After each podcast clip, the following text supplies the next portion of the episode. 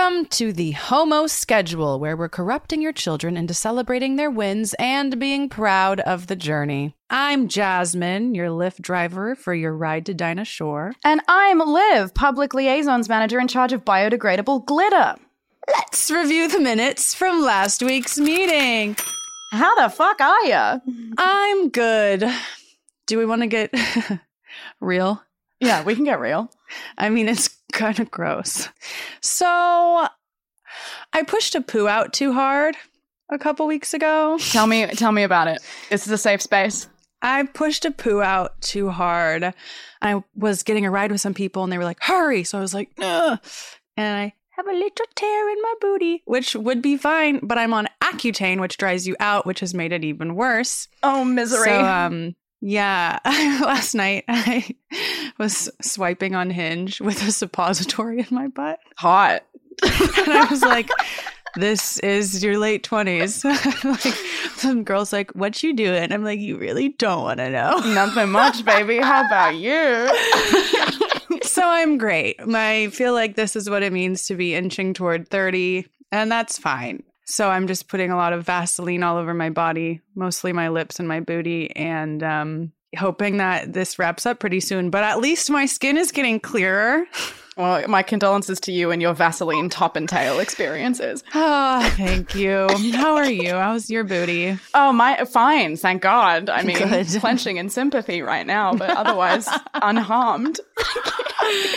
That's good. What's new with you? Um, Christ, I mean, I've been like social butterflying it a little bit safely, of Oh, course, good. but like getting out and about and seeing people, going to like some shows, hanging out with some friends. What shows? Um, I went to a show at the Lash recently. It was really fun. Okay, what's the lash? It's a it's like a bar show venue in downtown LA. Amazing. What'd you see? I uh, I saw a DJ set with some friends of mine. It was great fun. Fun. I've never done that. I've never gone to a DJ set. Is that? I guess that's what you would call it. I, not a DJ show. A DJ show, a DJ cabaret number, a DJ Exactly. Uh, what's the what's the plural noun for DJs? Do you reckon? You know, like a parliament of owls, like or something of DJs. What would you say? oh, a gaggle. a gaggle, gaggle of DJs. A gaggle of DJs. Well, I went to a gaggle of DJs. um, okay, good. and it was loud and fun. good. I'm happy for you. Yeah, it's been nice doing that again.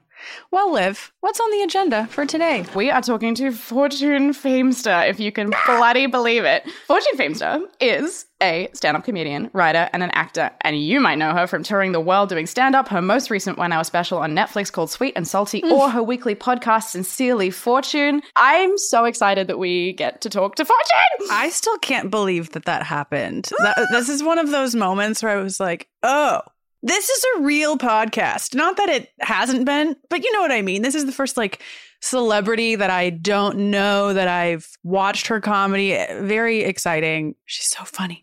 And her TikTok is funny. And her everything's funny. And you guys, I hope you're excited because we're entering it into the record.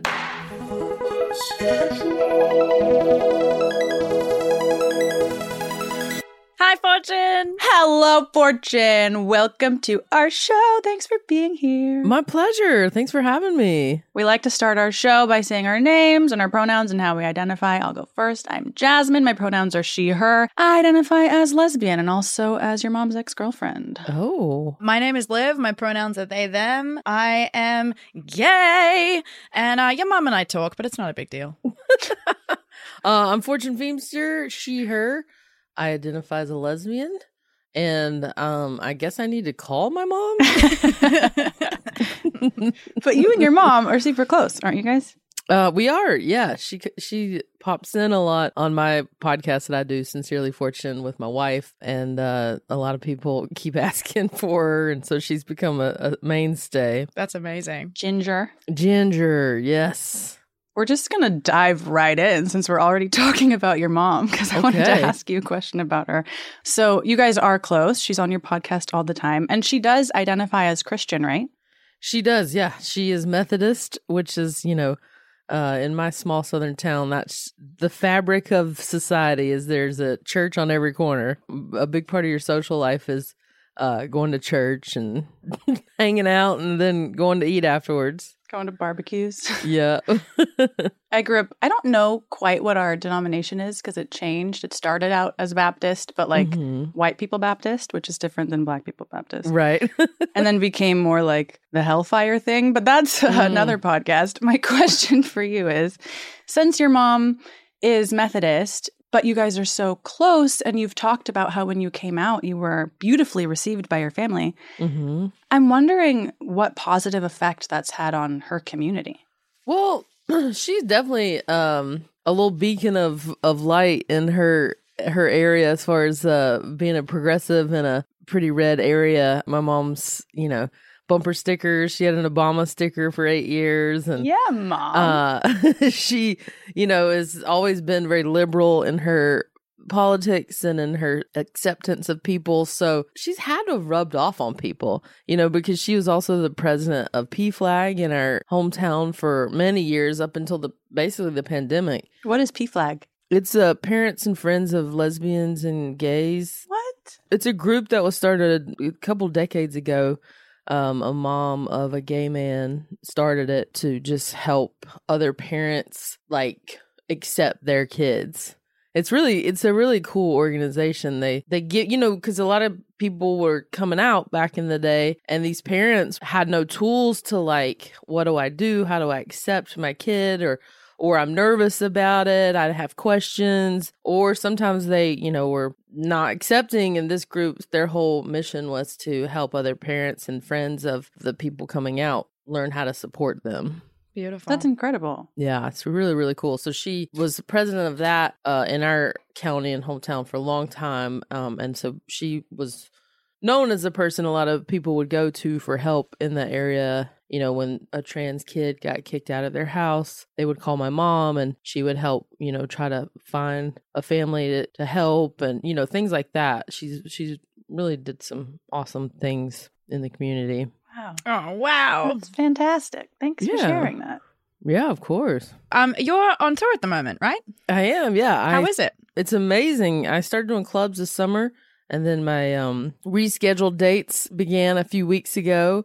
Uh, I was supposed to start this tour in March of 2020. Sure, Um, right. Great time to yeah, go right? anywhere. My Netflix special came out, Sweet and Salty, and we put this tour up, and six months of shows sold out. I was like, oh my gosh, this was amazing. I- Congrats. That's huge. Thank Oh, mate, it's you. really good. That's so good. this was like my jump to the theaters, and so I was, you know, March 11th, ready to go. Like, here we go. Fuck. And they're like, no, no, no. no, So, no. Uh, a year and a half later, I mean, like 75% of the people held on to their tickets. wow, really? And then we sold the rest. So we've been selling out all these cities. It's been incredible. I, I was just in Wichita, you know, Kansas of all places. I'm in this sold out 1300 seat theater and these people are cheering for me like this gay lesbian coming to a you know places like that talking about my story it's pretty incredible actually the reach that that special had I read something you said about uh, your special available on Netflix, Sweet and Salty. Um, you said there were messages being slipped in there, but I do try to deliver it in a way that's easy to digest. When you when you think about that, what what are the messages you want to leave people with, and how do you structure that into your comedy? Is it like conscious? Does it happen naturally? What's the process? Well, I think anytime you're making somebody laugh, you're taking their defense mechanisms away, whatever wall they've built up, and for any reason that that kind of lowers it. Because it's comedy, it should be funny, and you know, for me, I want it to be funny. So what I'm doing is I'm telling my story, uh, especially in that special. It's very autobiographical. It was very much from childhood to college to um, an adult. And when you're sharing your story and you happen to be gay, people who might not know a gay person or don't know what their life is like, you're already sort of opening their eyes to like, oh, she does the things that we do. She has the feelings that we have. We're Mm. not that different after all. So already you're hopefully opening minds in that way. But, you know, I tried to tell these stories and make people laugh, but then I would say, like, I tell my coming out story, and then I say I was lucky that my family accepted me. That's the greatest gift that you can give your kids is to accept them for who they are. I say this in my special. Yeah. And then I add a joke to it, you know, that and cash. That's true. That's true. so you know and at the end of my special i i didn't know it would be in the special i had a sincere talk to the audience of thanking them for coming and what a full circle moment it was for me and i just think anytime you share genuine feelings that it can make a difference to people you know as far as acceptance and opening minds so that's that's what i did i didn't set out with a particular agenda i just uh was myself I showed them who I am, and I think it it did open minds. I got tons of emails from parents Ugh. saying Yes. that they help them understand their gay kid more. How does that feel when you get an email like that? I mean, it's incredible. You know, it, you don't know that comedy or that your story will have that kind of effect. You're just trying to entertain people, but also, you know, being real. So to see that it influenced anyone in a positive way, it just blows your mind. It's it's really cool. And I also had kids writing me saying, "I haven't told my parents I'm gay yet, so I put on your special and I sat with them and I Oh. watched them to Oh, see how they cry. reacted and if they were laughing and had a smile or something, then I told them, you know, it was like, whoa, Oh, wow. this is crazy. God, that just like hit me with like a sense memory of of doing that, putting something on and like sussing out the Mhm. reception.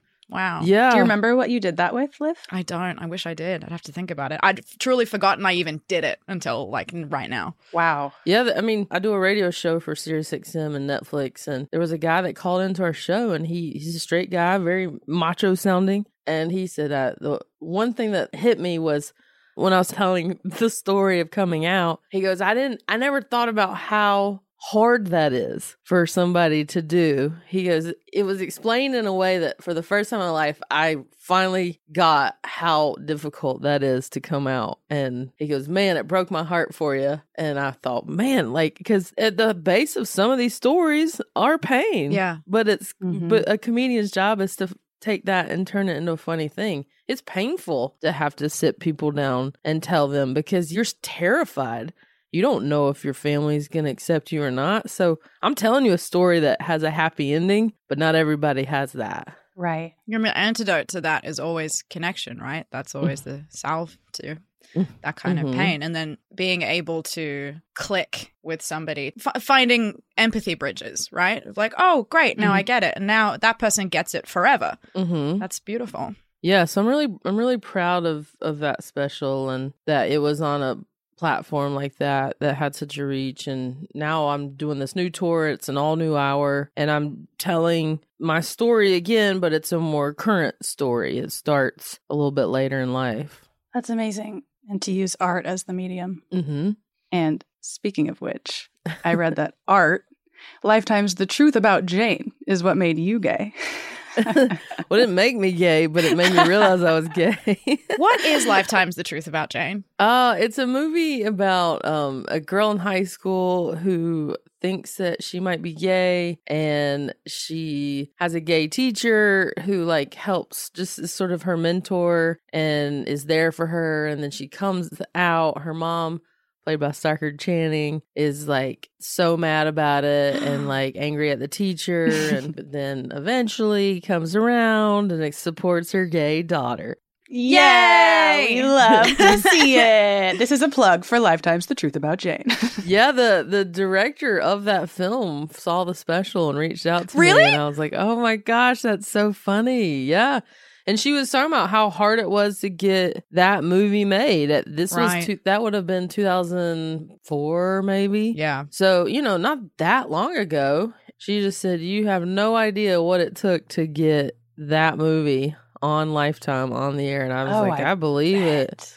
So it was cool to give them a little shout out. Yeah. But that was my story. I, you know, in hindsight, can see that I was gay my whole life, obviously. Oh God, always. Yeah. But it was what you know. We didn't have a lot of representation, and the the people that were gay when I was coming up were in the closet, which I totally understand because it was not an accepted thing, and um, so we didn't have a lot of things to pinpoint and see ourselves, you know, represented, being like, oh, I recognize something with what they're going through, and So watching that young girl go through this journey of coming out just opened some portal uh, in me that made me go, "Oh my god, that's I'm I, I'm gay." I know what that is. Oh man. exactly. Yeah.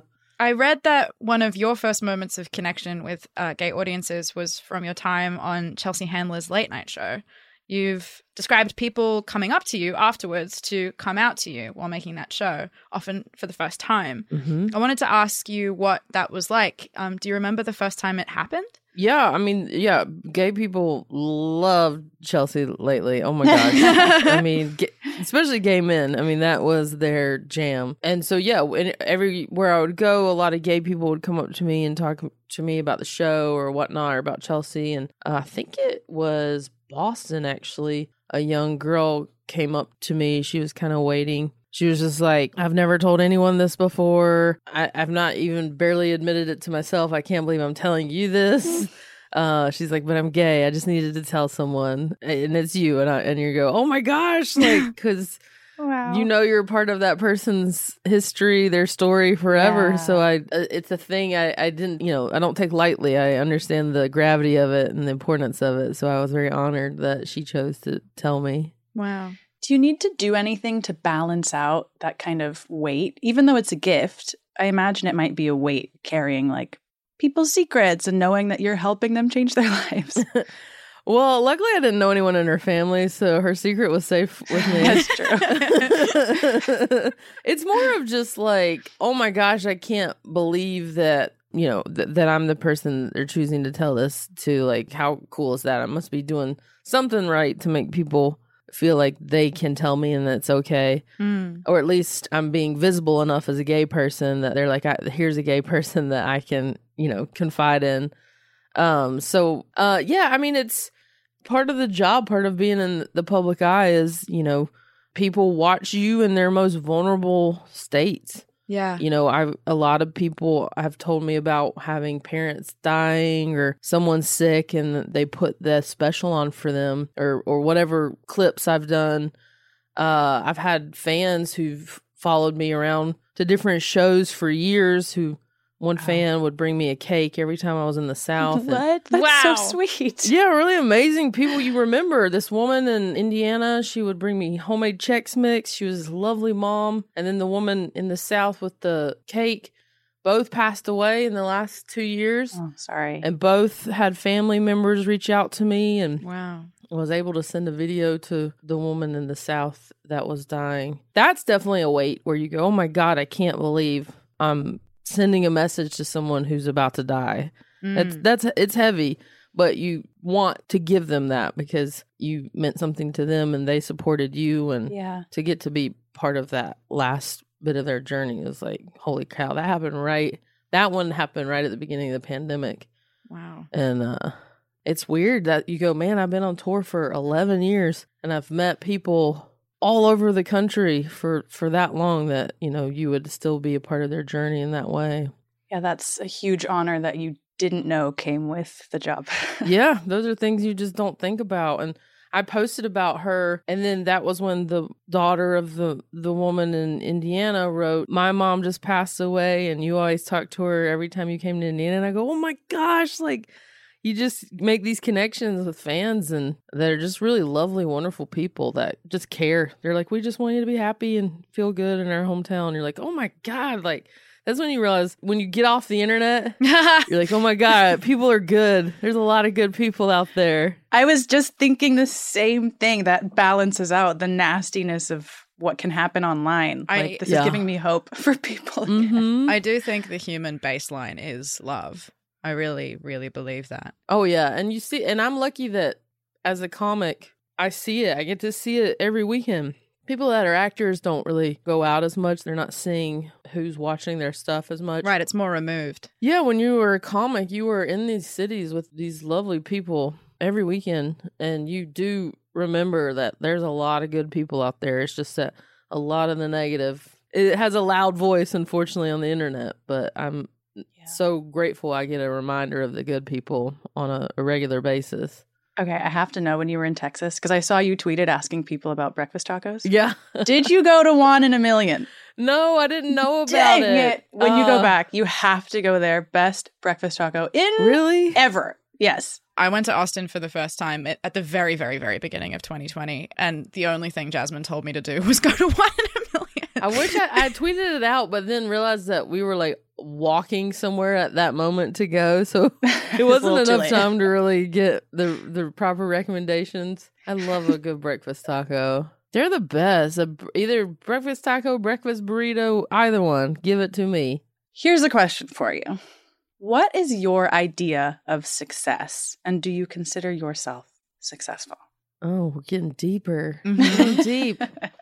Um, I mean, if you can do something that you love and pay your bills, I would say that you're Mhm. successful. Mm. um, because that's pretty huge. I know a lot of people that are paying their bills, but they're not necessarily doing the thing they love, and there's a little bit of that unfulfillment there, and you just want them to find the thing, even if it's not a job, maybe the hobby that makes Yeah. up for that. But um, I would consider myself successful at this point. It took a long time to get there.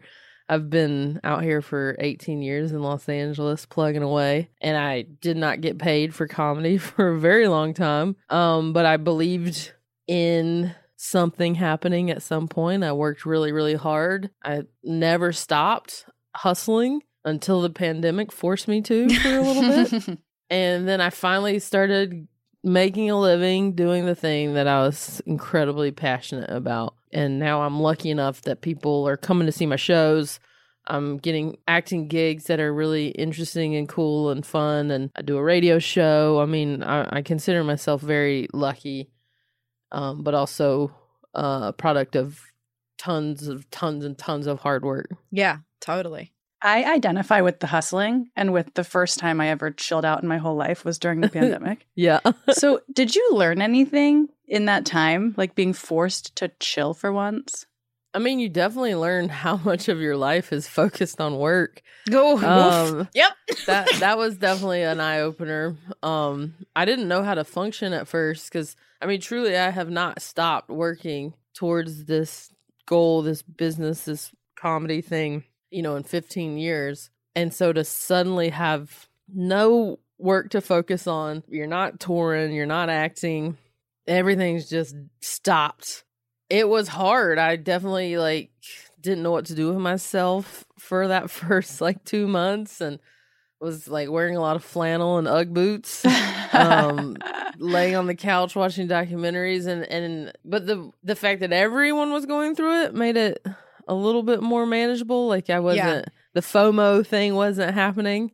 right. But then I really embraced the peace of it all.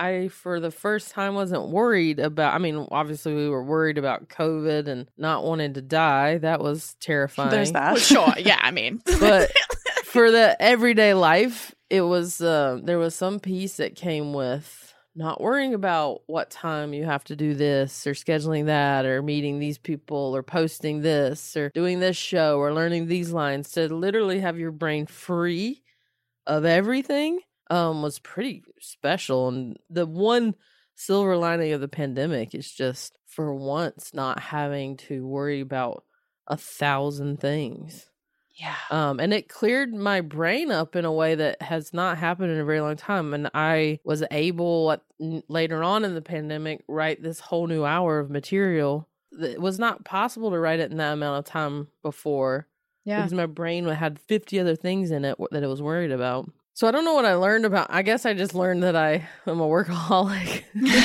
and need to uh, need to take a, a a a break every now and then. Prioritize rest and rejuvenation. Exactly. Yeah. It's hard, yeah, but it's like that's a hard process to start. It's like how do you how do you learn how to do that? It's like, well, if you if you have no other choice, Forced. That's how. then, then you'll figure it out. Well, this business is interesting because you work your butt off to just try and, you know, quote unquote, make it Mm-hmm. and to get to the point where you're making a living at it. So you're busting ass doing that. And then you finally get to that point and then you're getting the jobs and you don't want to not work because you're finally getting the jobs. Yeah, it never stops. So the hustle never ends. Yeah.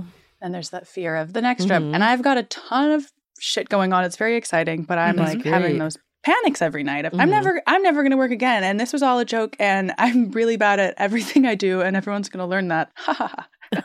it never how do you deprogram that? I don't know. Oh, I don't know Yeah. that, that I don't know that that ghost ever stops haunting you, but you, you Right. gotta. I guess it's like learning to be friends with it, or Right. learning that it leaves. It's like, oh yeah, you again. Well, you'll be gone in a week. Right. Well, you know, the the freaking internet stuff doesn't help. You know, you can't help but compare yourself, you know, to people that are posting things and you can be doing so many good things and then you see somebody else has done this other thing. You're like, "What?" You know, your brain it's like we're programmed because of the way that we live right now with this to always look at what other people are doing. One of the most valuable things my mom ever instilled in me and my brothers was that someone else's success is not your failure. I Amen. so glad that sh- that she made such a point Yeah. of telling us that when we were little. Because now I'm like, fuck, if I if I didn't have that baseline to come back to, this would be a nightmare. Oh yeah, I mean, you got the, you know, the parents these days have a even tougher job to instill self esteem in your kids. I mean, what a tough job when all Yeah. these outside forces are, you know, Yeah. battling against that. But we all have that voice in our head that tells us those things, and it, I think the biggest way to combat it is just you find other ways to be productive, to mm-hmm. take care of yourself, and those voices get lighter and lighter when you fill it with other things. You know. Yeah, and if you keep coming back to the joy, it's like, well, I, I love doing this and, and Mhm. I, I love Yeah. finding ways to do this. It's like if you keep coming back to the ways in which it's fulfilling and that's where you're coming from, it's going to be fine, you know? I, I think, anyway. I think so too. Yeah, and you know, it doesn't help that you're in a business where you could have just filmed like seven things and they go, What's next? You go, "Well, Right. I mean, this isn't enough. Yeah. Yeah. so you just have to be keep being, you know, your own biggest cheerleader.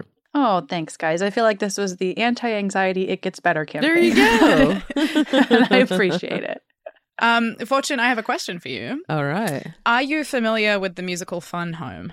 I am. Yeah. I mean, I've seen it once in New York. Amazing. So my memory's a little clouded, but I did see it. It was awesome. That's okay. So we have a recurring question on this podcast that we call the Ring of Keys question. Do you remember the song Ring of Keys? Uh huh. Do you remember ever having a Ring of Keys moment? Like when you were little, Mm-hmm. do you ever remember like a person or an image or like a moment or a feeling where it felt like recognition, specifically about being gay? I mean, maybe that time my friend and I practiced dry humping on each other. that seemed like a pretty spot on recognition. No, it was, you know, like when you're kids, you're like, I saw them doing this. It wasn't like uh, we didn't know what we were doing. Um, oh gosh, That just brought back memories. Yeah, I'm like, oh man, right, right, right, right, right, right. wow. that is gorgeous. there were so many moments that I don't think I recognized at the time. You know what I mean? Yes, I Um, do. being moments I was so deeply in the closet, not even aware that I was in the closet was the problem. Mm. Um, because I was in the South in a small town and I didn't know gay people. I, I mean, anyone that I now know was gay was married to someone of the opposite sex back then. hmm Mm-hmm. So there, it wasn't like I was like, oh, there's, you know, so and so. He's happily with his boyfriend. You know, I didn't see gay Right. in the world. And uh, it feels so naive now, but that was what the times were back then in my tiny hometown. But yeah, I would say uh, definitely that like angst towards friends of just being so bummed out when they were like on a date with a guy. Oh yeah. I I recognize that a lot of that just like built up like this that guy sucks. you know, and you're like, "What? You didn't you barely met him. Yeah, I don't like him." And just that feeling too much for somebody that's just a friend. oh God, tell me the about moments for me. Yeah. I have a notebook full of those. Yeah. it takes a long time to break that cycle too, you know, like especially somebody my age when I finally came out, it took me a while to like not put feelings on people who weren't gay. Like I was so used to like liking not gay people. it. Right. I relate to this Um, deeply. Falling in love with the straight best friend. Exactly, yeah, cuz that was what I was used to. Yeah. That was that was the pattern. You did that and they would like give you morsels of something that was and you, that was enough for you at the time. Mm-hmm. until you finally reach a point that they've gone, wait, that is not enough. And Why am I doing this? Yeah. exactly, yeah. So you, there's a lot of things that gay people have to like really un unwind Yeah. once they do come out.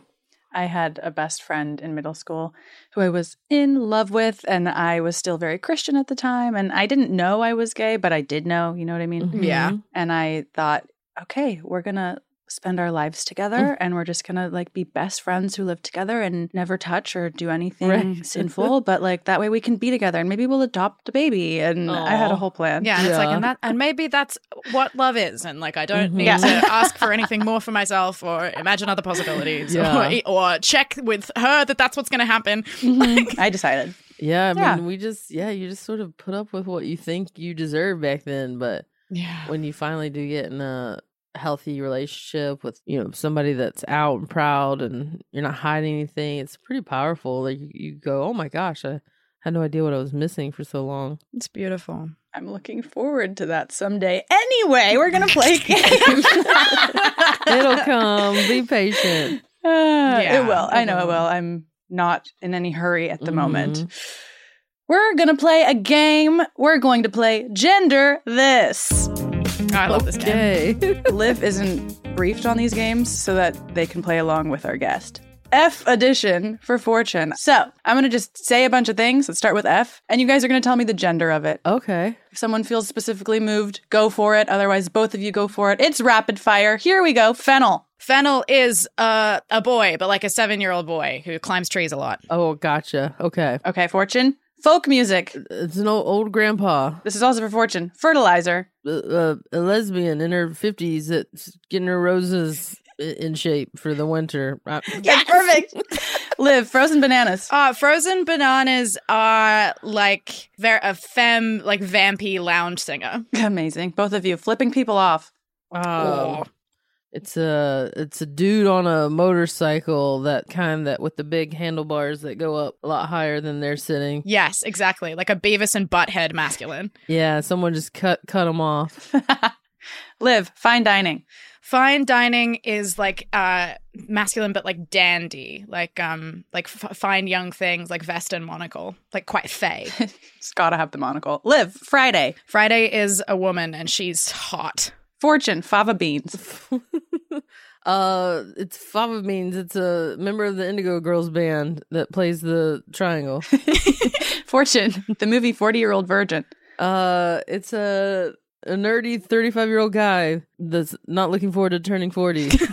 Liv. Forgetting Sarah Marshall. Forgetting Sarah Marshall is a baby, a genderless baby. Fortune. Flying squirrels. Flying squirrels is non binary. Um, is open to whatever comes its way. Liv. Farts. Oh, farts farts are agender, genderless outside of it.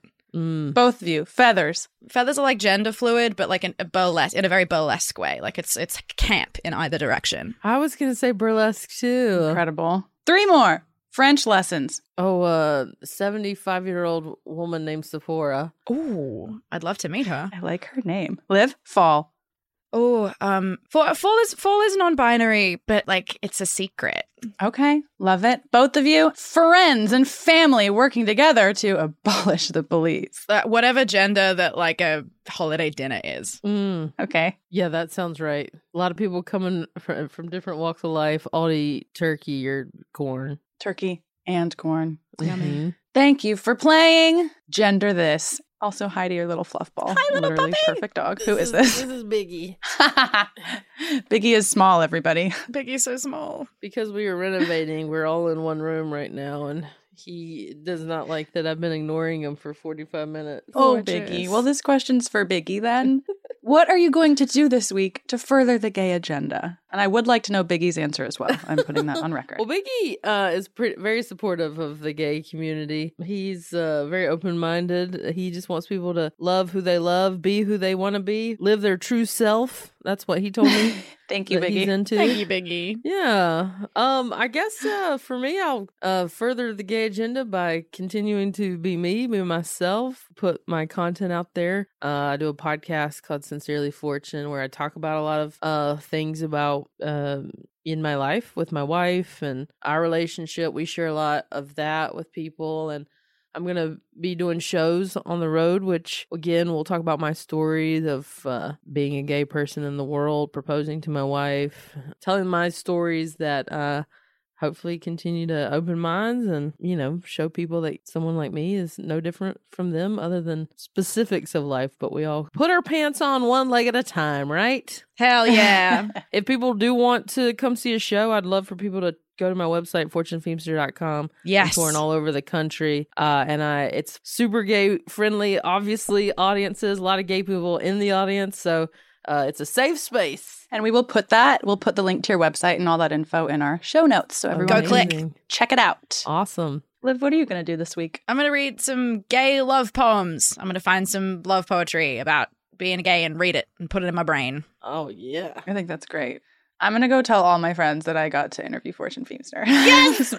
Very excited. Thank you so much for being here. You are the first person I've taken a nervous shit for, and I'm telling you that because I thought you might appreciate it. I do appreciate that. I appreciate you guys having me on the podcast, and uh, it's really cool to talk to you both.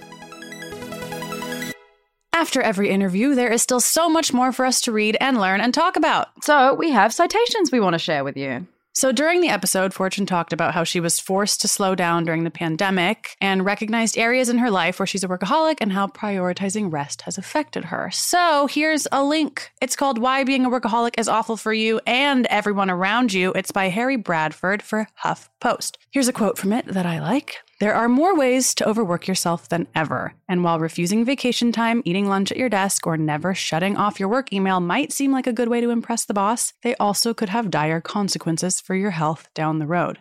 Okay, here's something crazy in the article. It said Americans left $52.4 billion worth of unused vacation time on the table in 2013. That bothers me. It makes me sick. Isn't that abs- billions of dollars? Oh like, my god. ugh, I can't even comprehend that. Read the article in the show notes.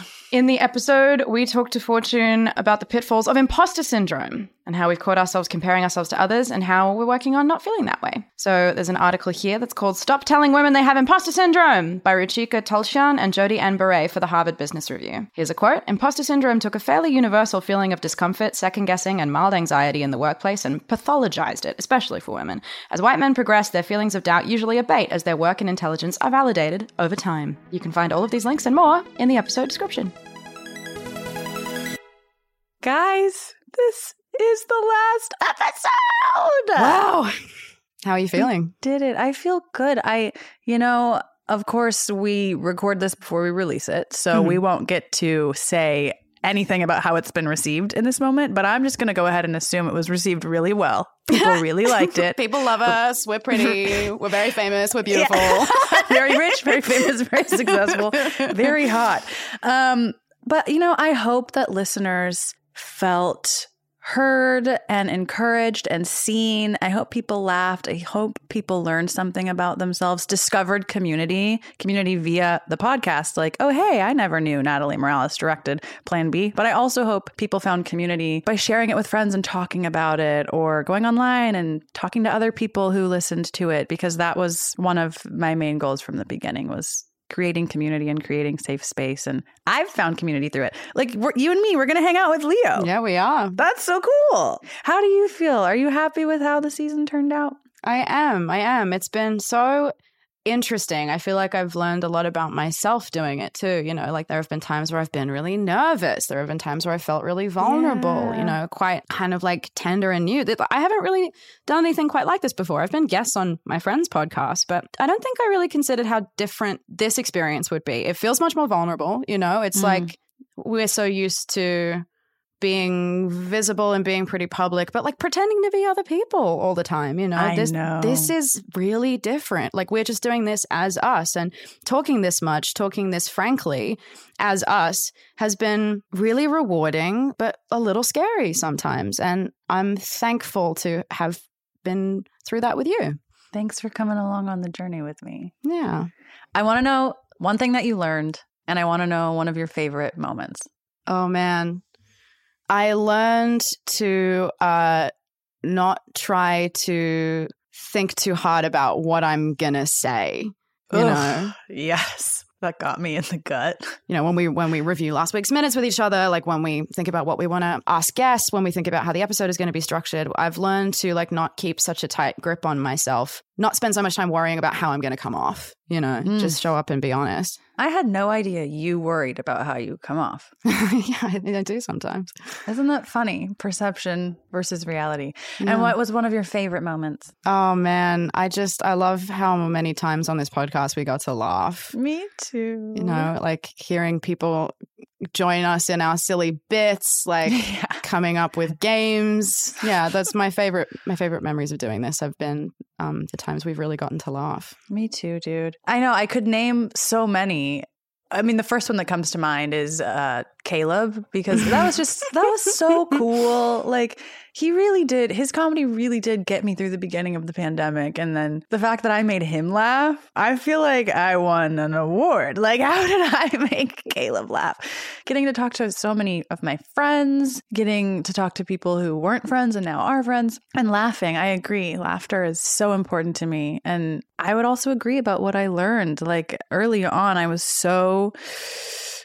Like the word that comes to mind is rigid. I don't know that that came across, but I felt like, okay, the timing has to be perfect. Like no awkward spaces, even though that stuff's edited out. Like live with someone, I'm like, I don't, oh no, we were silent for a split second too long. And now I'm like, eh, whatever. We're just people talking. It's really cool to listen back and hear how we've evolved because I do think we've gotten a lot better at asking questions and engaging as the season's gone on. And Naturally.